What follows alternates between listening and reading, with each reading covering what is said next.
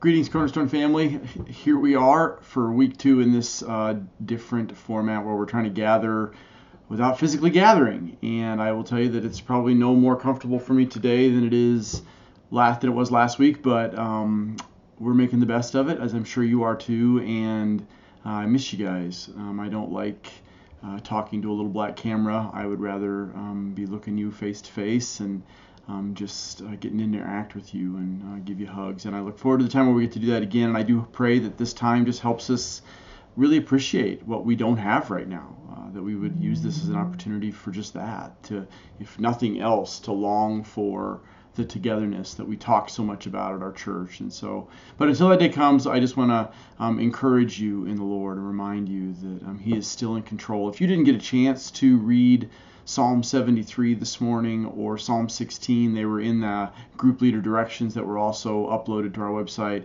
I just want to encourage you, maybe even now before you listen to the message, to pause the, the video and just um, encourage your soul with those truths from God's Word that He is still in control, that in His presence there is fullness of joy um, and in your his right hand are pleasures forever. And so um, that is my prayer for us. Things are still fluid, as you know, not just in our church, but in our whole neighborhoods and in our society. So please keep abreast of things by checking your emails, letting us know if we have your contact information.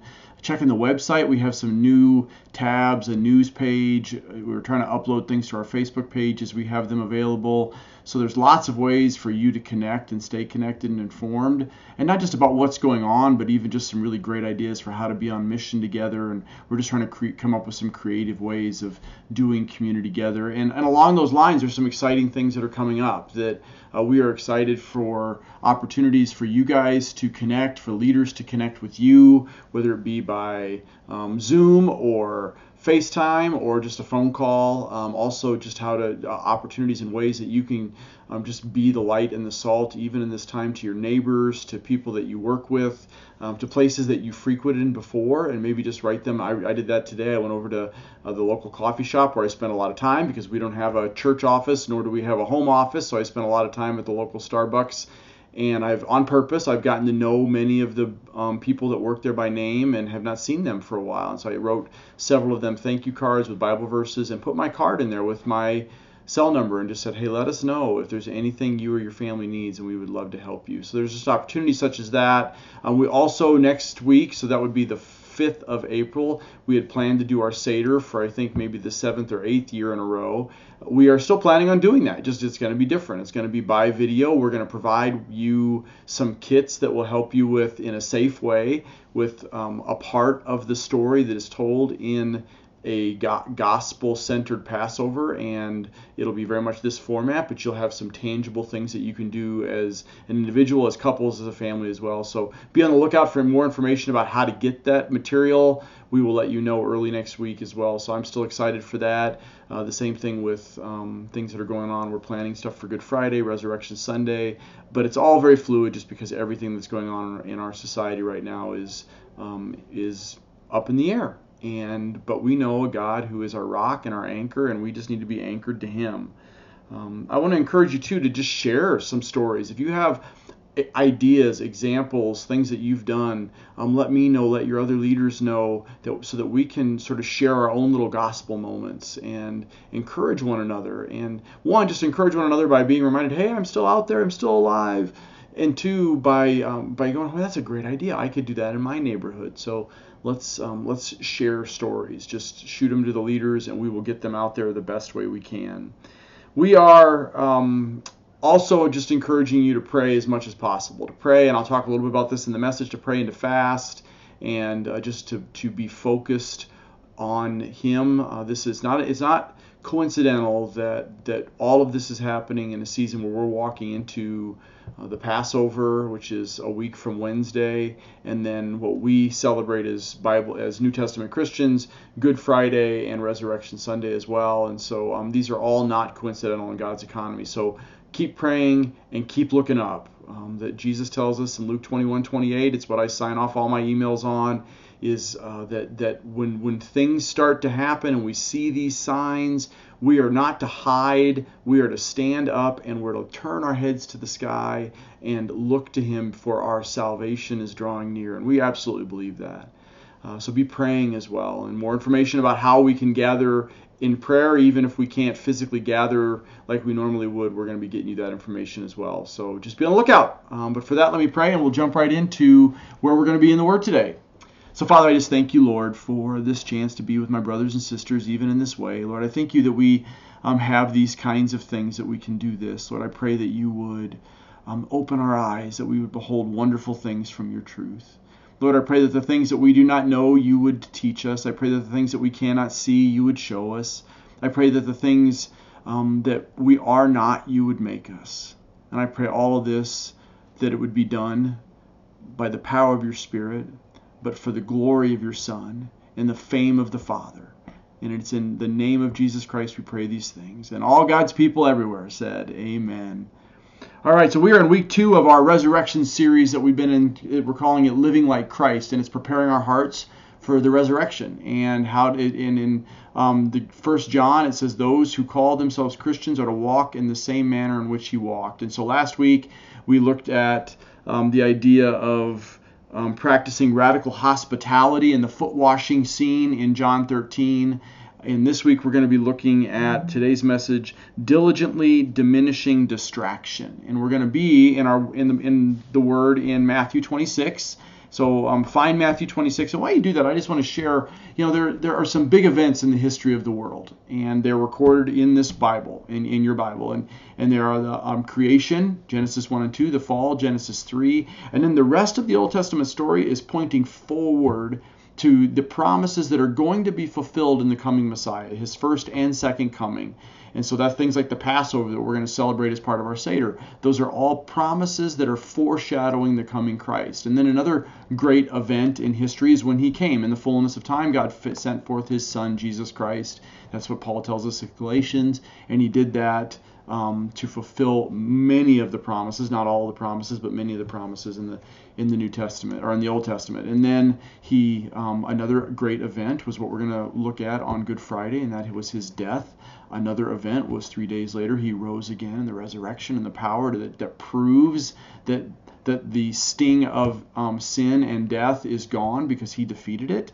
And so there's that great event, and then there's an event that is yet to come, and that his his second advent or his second coming, um, and that is going to be a great and glorious day. We looked at it a lot when we were going through our six month series in Revelation and Daniel, but it is um, a powerful thing to be looking forward to, and it's where we find our hope. But we are living in this tension of what we call the already but not yet. We did a whole that whole series was already finished but not yet accomplished. And so um, it's this idea of um, he says at the cross, we'll see on Good Friday, it is finished, but he doesn't say it is done until the very end of the story in Revelation, uh, at the very end of Revelation. So um, we are in that place of of how do we live, knowing that the victory is already ours, but but in a world that still feels defeated, and even and especially now, like no time in our lives, even I would say um, it has been, um, this is a global thing. 9 11, for those of us that are old enough to have lived that, was a powerful thing, a powerful event that really got us all thinking a lot. But uh, this is a far more global and far more far reaching um, event in our world, whether you think it's justified or not. It just is. And there's great gospel opportunity here. So we need to make the most of it. Um, and that's what today's message is going to be a little bit about as well. So it's still going to be the same format. I'm going to be teaching for a little bit. I've obviously already talked for too long doing my little announcements. I'm going to try and shorten today up. I apologize for the last week was so long, but I'll be teaching for a little bit. Then we'll have some table talk questions. I want to encourage you to pause the video, take your time to talk about those things together. I've heard some really great testimonies about how that time of gathering together and talking was so incredibly encouraging, but also just powerful for parents and their kids, but also for couples. You know, when we first planted the church nine years ago, my vision, because I came out of education five years prior to that, was uh, that I that I love the idea of, of the didactic teaching, the question and answer sort of thing. And so um, we just have, whether it was because our facilities wouldn't allow us to do it comfortably, um, there have been lots of reasons slash excuses for why we haven't seen, we haven't done that more at Cornerstone. That meaning table talk time. We started doing it a few months ago, but it's really where we want to move as a church. And um, and maybe this is part of what God is going to use even this time for in our church family is to help us get more comfortable with this idea of we're going to teach for a little bit and then we're going to look across the table or across a couch from at a person that's sitting next to us um, and we're going to talk about what we just we're going to engage in the word and not just be listeners, but we're going to be active participants, doers, as James has told us. And so I'm excited for that. I just wish I could see it happen, and I can't because all I'm looking at is a black box that looks like a video camera. So today's passage is in Matthew 26, 36 through 46. And the question I'm going to ask or answer today, the passage is going to answer is how can we diminish the things that distract us from devotion to our Heavenly Father? How can we diminish the things that distract us from devotion to our Heavenly Father. We know that Jesus was not distracted, that he was fully devoted to the Father. So we're going to look at him, and then we're going to look at his disciples and see how they differ a little bit and how they were not distracted. So the first thing we're going to see is that we need to be um, keeping watch with Christ. He invites us to join him on this journey. Um, and we are going to join him now. So if you would, if you haven't turned there yet, turn to Matthew 26. So we're going to start in verse 36 and read through verse 39. It says, Then Jesus came with them to a place called Gethsemane and said to his disciples, Sit here while I go over there and pray. And he took with him Peter and the two sons of Zebedee, and he, be- and he became grieved and distressed. And then he said to them, My soul is deeply grieved to the point of death. Remain here and keep watch with me. Remember that. Remain here and keep watch with me. And he went a little beyond them and fell on his face, and he prayed, My Father, if it's possible, let this cup pass from me, yet not as I will, but as you will. You know, it's interesting how he asks in verse 38, he says, um, or the direction he gives to Peter, James, and John, he says, my soul is deeply grieved to the point of death, but remain here and keep watch with me. At this point, he is experiencing deep sorrow. He knows what's in front of him. They're still clueless. They've walked out of the upper room where we were last week, the foot washing, the Last Supper. You're going to read about that in John 14, um, 15, and 16 in the next couple weeks in part of your daily readings. I really want to encourage you to get signed up for the In the Word today so that you're getting those daily readings in your inbox if you're not, um, if you don't have the connecting points that are all online as well. But it's so important for you to see the whole story that we're walking through during this season. So he walks out of that room, he gets to the Garden of Gethsemane, he takes the three of them with him a little bit further. He is at this point he knows what his next 12 hours is going to look like, and um, and he's already tired. He's already exhausted. He's been serving these people all night long, and he is looking at them and he's saying, "I am I am troubled, brothers. So I want you to be I want you to remain here, but I want you to be with me." And, and, and what he meant by that is by praying and we'll get there in a minute. But um, it's, it's, he's inviting them into this journey, and yet they're so caught up, frankly. If if if, if you remember, um, we talked about this. Is they're walking up to into Jerusalem, they're bragging. They're thinking, okay, this is the time he's going to walk into Jerusalem. This is when he's finally going to really show himself to be the powerful Messiah that's going to take over the world. And man, we're his inner circle. And so, what are we going to get to do? And who's going to be the most important? And and he he rebukes them for battling about who's going to be the greatest and the least in the kingdom. And they thought the kingdom was like coming today. And so um, they're they're very confused about what's going on at this point. So when he says, "Stay with me," they they probably don't see this as a very important request. We look back in hindsight and go, "Man, this was everything." But because we have His Word and we see the whole thing in hindsight, because He's asking us the same thing today. He's He is looking you and I in the face and He's saying, "I am grieved about what's going on in my creation. Keep watch with me." So are we? Are you? Are you really keeping watch with him? Are you are you about his business? Because how much time and energy are we wasting on on things that on building our own kingdom, frankly, instead of living for his kingdom? On, on watching what's going on with the stock market. I don't have any money there, so I guess I probably can't really speak from personal experience. But um, but and, and wringing our hands because there went our retirement. Well, what was Jesus' retirement plan? What was Paul's? Right? What was what was Martin Luther's? What was uh, Augustine's? What was I mean, seriously, George Mueller died with almost nothing. But man, can you imagine the eternal reward that man had? But I digress. As Christians, guys, if if we really believe he is the anchor of our soul, should we not be the most steadfast, immovable, focused people on the planet? Because he is. From everlasting to everlasting, he is God. He is the Alpha and the Omega, the beginning and the end. He does not change. So no matter what's going on in our world right now, we should not change either.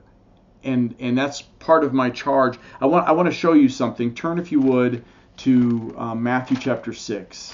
So we'll go back um, towards the beginning of the, of the gospel that we're in in Matthew. I want to show you something that just we, I taught through this when we were teaching on prayer and fasting back in our Witness series, which was in January. Um, you can go back and listen to those then. But I just want to show you something that I didn't see then um, but I saw I saw it the other day in my Greek class of all things, and and it and it uh, really jumped out to me. So I wanted to share it with you. So come into my study with me, if you would, if I had a study. And um, and it says in in uh, Matthew 6 verse 5, he says when you pray. So he's going to teach them to pray. In a minute, he's going to do the Lord's prayer. I'm not going to go over that now, if in the interest of time. But he says when you pray, you are not to be like the hypocrites who love to stand and pray in the synagogue and on the street corner. So they like to pray publicly. But he says, so that they may be seen by men, so they may get the glory of men, is what that actually says in the Greek. And then he says, Truly I say to you, they have received their reward in full. In other words, they're not going to get what they prayed for or, or anything like it because they're whatever the men are giving, whatever their glory they're getting from people, that's all they're getting. And then he says this, but when you, but you, when you pray, go into the inner room. That inner room there actually means, um, some of you, some of your Bibles might say storage room. Um, it actually means inner place. Um, but but storage room would be it was a room in the middle of their homes where they kept their most important possessions because it was the safest place. In fact, sometimes they would bring their animals into that room at the um, at night so they didn't get stolen because it was the most protected place. And, and they, they didn't have security screen doors and alarm systems. And so when he says inner room, he's talking about like the the innermost protected place you have. Go into your inner room, close the door, and pray to your Father who who is in secret, and your Father who sees what is done in secret will reward you. Now get this. Here's what I saw. So so he's so he's saying go into your inner place. Now now now check this out. He then teaches on the Lord's Prayer, pray this way. He talks about fasting. We're going to look at that in a minute, but he talks about fasting. And then look at what he says in verse 19. Same, he's just flowing right on through. It's all connected to Jesus. He says, do not store up for yourselves treasures on earth where moth and rust destroy and where thieves break in and steal. But store up for yourselves treasures in heaven, where neither moth nor rust destroy, where thieves do not break in or steal. For where your treasure is, there your heart will be also. Guys, guys, do you see? And then he goes on to talk about um, the importance you, you can't live for money and for God. And but guys, do you do you see what he's saying? He just says when when you pray, go into your inner into your inner place, go into your inner room, go into the safest place you have, and then he teaches on. But man, don't be storing up when, your storage room is what that is don't be storing up worldly things. So here's what that struck me with. What if your storeroom, your inner place, is so full of worldly things there's no room for Jesus? What if you're so distracted by what's going on in the world, there's no place, there's no room for Him in the inn of your inner place, of your storage room? Right? Why does the enemy want to distract us so much? It's because we're image bearers of God. And He knows that if He can distract us, He knows that what we fixate on, we migrate towards, we move towards. So if He can distract us away from, from gazing on Christ and on to looking at the worldly things, we will look more like the world and less like Jesus. And we will not be the image bearers that God has created us to be. Matthew Henry said this. He said, There is scarcely any sin against which our Lord Jesus more warns his disciples than disquieting, distracting, distrustful cares about the things of this life. He's saying there is nothing that Jesus warns more about than distraction.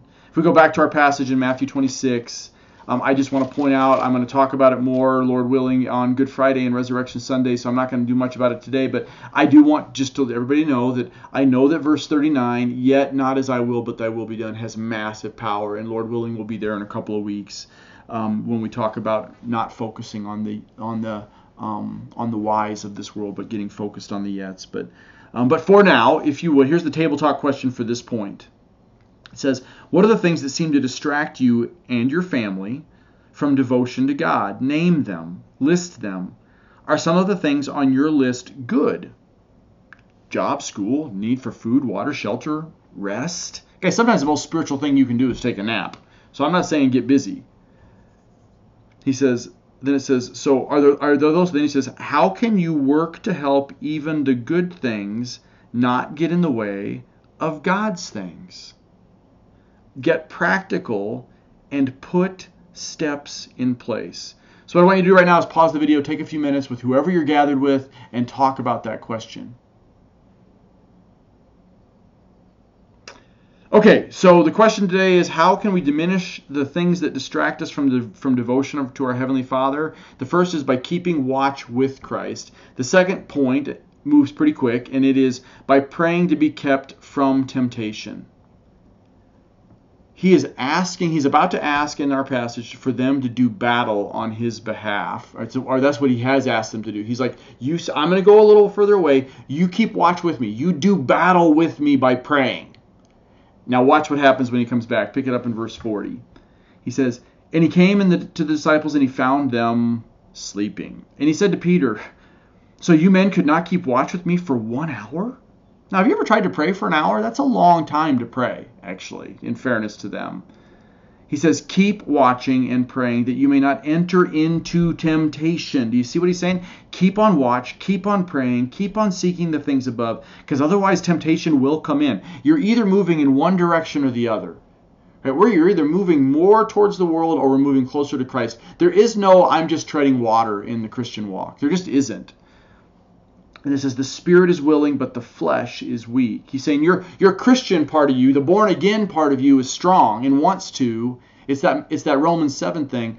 But your flesh has got struggles, and we have got to be about helping each other find victory over the flesh. Verse 42. And he went away a second time and he prayed, saying, My father, if this cannot pass away unless I drink it, this is the cup of wrath and we're going to see that beautifully in the Seder next week, and you're going to get to participate in that even in your own homes. I'm excited for that, for what we're um, kicking around even as of today. Uh, more information to come. He says, um, But if, if it doesn't pass unless I drink it, this cup of wrath, your will be done.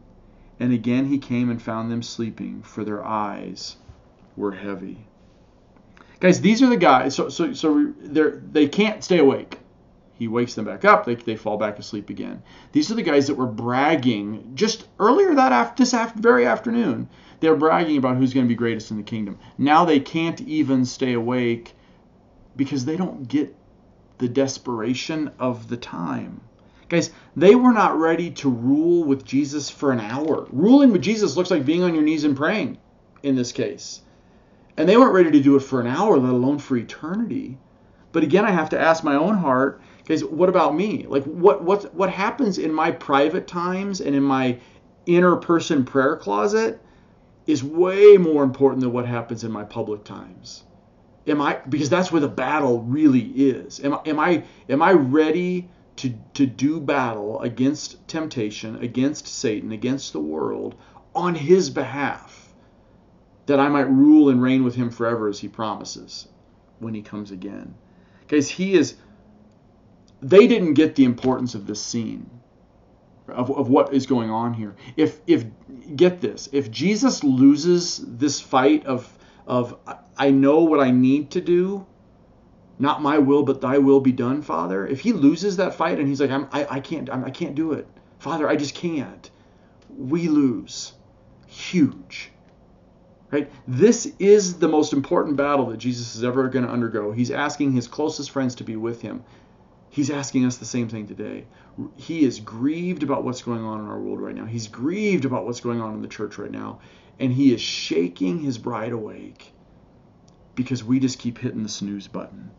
One of the ways that we can diminish the distractions of the world of is is by removing those things we see as idols that are idols what, what we talk about fasting. Are we pleading? Are we begging? Are we fasting that god would do something miraculous in our lives in our families in our church in our neighborhoods in the community in our country and around the world?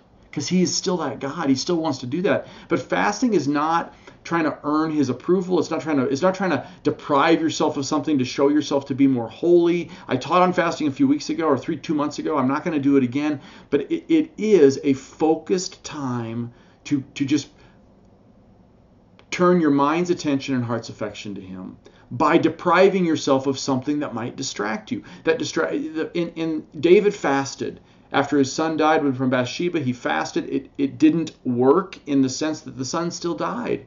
But it did work in the sense that Jesus or that David felt his grace. He fasted again when a, when a plague that he caused was sweeping the nation. This is in 1 Chronicles chapter 21, if you want to look it up. A plague is sweeping his nation. He caused it, and he's praying and fasting, and the Lord stops the plague. Seems pretty timely for us. We know Daniel fasted. We saw that when we were going through Daniel and Revelation. He fasted to see visions and, and have dreams interpreted for him. He fasted to have that happen right? Jesus fasted for 40 days and 40 nights. And oh, by the way, Jesus right now in heaven is fasting. Because if you look at um, ch- verse 29 of the chapter we're in, verse 26, look what he says in, in Matthew 26, 29. But I say to you, I will not drink of this fruit of the vine from now until the day when I drink it new with you in my Father's kingdom. He's saying these cups that we're going to look at next week in the Seder, I am fasting from those until I fulfill them perfectly at my redemption, at the at the full redemption and restoration of all things. And so I'm, I'm looking forward to that day. But until that day comes, he's asking us to pay closer attention to what he's doing in the world. And one of the ways we can do that is by cutting out the distractions. It's by fasting. We can do a regular fast from all all food except for water. We see that in Scripture. We can do partial fast, where you just fast from a few meals. Um, I'm gonna we're gonna talk about doing that over the next couple of Tuesday nights through Wednesday. So from from after dinner Tuesday until dinner Wednesday, the next two weeks, fasting as a church family, just to um, to turn our attention together to what He's doing in the world right now. You can fast from other things. You could fast from Netflix. You can fast from um, you could fast from all kinds of stuff. But what we believe is why we're doing it is to press into Christ more. Guys, the, the bottom line is his blessing is where he is. So the, the more we focus on him, the more we look to him, the more we walk with him, the more we look like him, he's there. And he's the blessing. And so fasting is just a way that accelerates that because it causes us to focus better. So I just want to encourage you to think through what are you feasting on right now that you ought to fast from? Because it really like nothing else fasting from from stuff that is a distraction really proves your hot-heartedness for Christ. And I know that rubs people the wrong way. I frankly don't care because it's the truth. How do you know? Because Jesus said in Matthew 6, seek first his kingdom and his righteousness right? All that other stuff is a distraction, he's saying. All the things you're worried about are a distraction. All the things you're pursuing are a distraction. Seek first me. Fast. And watch and see what happens. Guys, if there is ever a time that we need to get more serious about our faith, doesn't it seem like now is it? I mean, if not now, I don't know when. So look at your table talk question. It says, what might you fast from for the next 14 days between now and Resurrection Sunday? Choose something individually and also something as a family. Also consider joining with your church family fasting from dinner Tuesday until dinner Wednesday. Guys, turn off the TV and go walk your neighborhood and pray for your pray for your neighbors.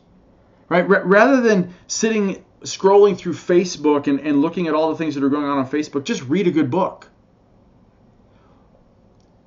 instead of watching Fox News or CNN and, and, and, and letting that build your worry and fear, turn it off and fast from worry and fear. I know a brother in our church right now that he's fasting from fear.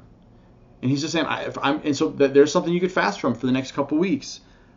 If you don't know where I'm getting these table talk questions, by the way, they are uploaded to our website. And so you could, even as you pause right now, if you don't have them in front of you, pause the video to talk about the question, and then um, if you need to, go to the website and download the PDF of the connecting points. So take a minute and talk about the table talk question. Okay, so we are looking at the question how can we diminish the things that distract us from devotion to our Heavenly Father? First, it was by keeping watch with Christ. Second, it was by praying or fasting to be kept from temptation, to, be to diminish the distractions that um, keep us from the devotion. And then the last point, and it goes fairly quickly, is to remember that this is what this is really all about. To remember what all like what all of this, your life, the home I'm sitting in right now, um, your salvation, what is it all about anyway? Look at what he says in verse 44 through the end of our section, which is 46 says he left them again and he went away and prayed the third time, saying to them the same thing once more. And then he came to the disciples and said to them, Are you still sleeping and resting? Behold, the hour is at hand, and the Son of Man is being betrayed into the hands of sinners. Guys, that the hour. I mean, we, we think of that as like just a, a little colloquialism. Like that's a huge deal. From eternity past, this hour has been planned. And he's like, the hour is now. So feel the weight of that from Jesus' perspective. They're still clueless. He says, Get up, let us be going. Behold, the one who betrays me is at hand. Guys, I want I want to make sure that we're really clear about something here as it relates to to the scene that we're looking at, and and then how that will even relate to how we can live our lives today, not in fear what we just see, what we see here, and what we see in those last words, get up, we must be, the hour is at hand, get up, the one who's betraying me is coming. Jesus is the one in complete control. Judas is not in control. The Pharisees are not in control. The Romans are not in control. Jesus is in control in this moment. Right? How do we know that? Well, look at verse 47. So up walks Judas while they were speaking, behold, Judas, one of the twelve, came up, accompanied by a large crowd with swords and clubs, and they came to the chief priests and elders and the people, and and and he was the one betraying him, and he gave the sign, saying, Whoever I kiss, he is the one seize him. So the, the people that are coming to arrest Jesus don't even know what he looks like for whatever reason, but he's been out in public all this time. So he, the sign is, I'm going to kiss him. Immediately, Judas, Judas walks up to Jesus and says, Hail, Rabbi, and kisses him. Man, that must have been a moment. And Jesus said to him, Friend, yeah, there's a, there is a whole other thing right there. He looks at his betrayer and calls him friend, and he means it. This is not like some sarcastic thing. Friend, do what you have come for. He knows Judas is just a pawn in the plan that he and his father had planned out from eternity past. And he says, and they laid hands on Jesus and they seized him. And behold, now you know, get this. And behold, one of those who were with him, it was probably Peter, reached out his hand, reached out his, reached out, drew a sword, and struck the slave with the high, the high priest and cut and lopped off his ear. Right. Then Jesus said, "Put away your sword into its place." For all those who take the sword will perish by the sword. Now get this, guys. Get get. In addition to the fact that Jesus knew all this was coming, look and look at the reality here of what Jesus is about to say. Or do you think that I could not appeal to my Father and he will at once put at my disposal more than 12 legions of angels? Guys, the scene in John where John records this, the, the crowd walks up to Jesus to arrest him. He says, Who are you seeking? They say, We're looking for Jesus. He answers them, I am. And they all get knocked down. I mean, we don't see it here. We don't even see it in John, but this was a powerful moment. Like like Jesus had the absolute power and authority. At that moment, he could have said, "Okay, Father, bring the angels, annihilate these people," and he didn't. He chose not to. Why? Because he is the one who is in control. He knew the truth of Romans chapter 8, verse 37 through 39 before he wrote it, before he had Paul write it. Right? He is convinced that nothing can separate him from the love of the Father. He is convinced that neither life, nor death, nor principalities, nor things unseen, nor, nor any created thing, including the coronavirus, can separate me from the love of Christ. He knew that truth. He knew that that all he had that he knew that all he had to do was say a word and his father would would would would um, um, save him. But he also knew that in saving himself, he couldn't save us. right? And, and after his death and after the resurrection, in Luke chapter 24, he's walking along on the road to Emmaus, and it says, and he says to them, he says, You foolish men, how slow of heart to believe all that the prophets have spoken. Was it not necessary for the Christ to suffer these things? Like, like, like this is a this is a completely intentionally orchestrated season because he is bringing about the salvation of his people. The only way it can be done, and that's for him to pay the price that for the sin, the cost of sin, the penalty of sin that we deserve. But do we see it that way? Guys, he is still in control. He is still on his throne the same one who could have stopped this from happening, could stop instantly the coronavirus from spreading, he's choosing not to. We can either sit back and worry and fret, we can hunker down and hide out, we can just go, oh well, and just keep living our lives like like we're like we have no idea what in the world he's doing. Or we can keep looking up and going, Lord, how do you want us to use this intentionally orchestrated time in the history of your people to see your kingdom come and your will be done on earth as it is in heaven. To for us to join with him in saying, not our will. I don't I don't want it to be this way. There are things going on in our family with our family that that hurt because of what's going on. I I, I don't want that, but I want his will done more than I don't want that. And so I'm going to ask you to join with me in that wanting. Look at your last table talk question. We'll wrap it up. When you look at the intricacy of detail with which God has been orchestrating his gospel story, how does that help you deal with today? So, when you look at how detailed this book is from beginning to end, and he's been bringing this plan about, how, how does that give you assurance and hope for all that we see as mayhem today? And then the next thing is so, how are you dealing with today in a way that conveys the gospel story to a world that needs to see his light shining in you? You're going to answer that question in a minute, but before you do, I would just want to remind you one last time of the question How can we diminish the things that distract us from the devotion to our Heavenly Father? Guys, He is telling a grand story, and He is still telling it today. Everything that is happening in our world right now is part of that story. He has not lost control. He has not relinquished control. He has not let go of anything. And we have the blessing of being part of that story. Guys, that's an amazing thing. Don't waste this moment.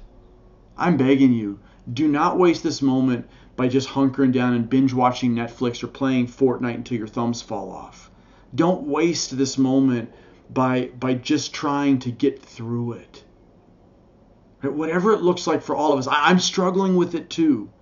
But guys, we need to make the most of this moment because this moment is orchestrated by Him. He is literally shaking His bride awake. Guys, go back and read the passage that led me to teach us, to lead us through Revelation and Daniel for six months. Revelation 18, 4 and 5. Come out of her, my people, that you might not receive and partake of her plagues. Guys, that's what's going on in the world right now. Don't miss this moment. Don't keep hitting the snooze button on your on your um, spiritual life. He's shaking us awake. He's shaking your friends that are professing faith in Christ but aren't really living for Christ. Guys, with love, gently, encourage them. Help them wake up. Help his bride wake up. Because we are what he is doing in the world right now. Make the most of it. Let's pray. Father, I just thank you, Lord, for that truth. I thank you that you have not lost control, that you are still on your throne. I thank you that, that you are good and grand, that you are all powerful. I thank you that you spoke and it was, and you speak and it is. I thank you that we can rest in that truth, that we can set our anchor upon the rock that is Jesus Christ, and he will not move. And because he will not move, we don't move. I have put God at my right hand, therefore I shall not be shaken. And your bride is in your right hand, and you are shaking it awake. Lord, wake us up. Help us to be bold and hot hearted. Help us to not be distracted and discouraged. Help us to live in the victory that is already ours because of what you have done for us. And Lord, help us to keep looking up in Jesus' name. And all God's people said, Amen. Love you guys. See you soon.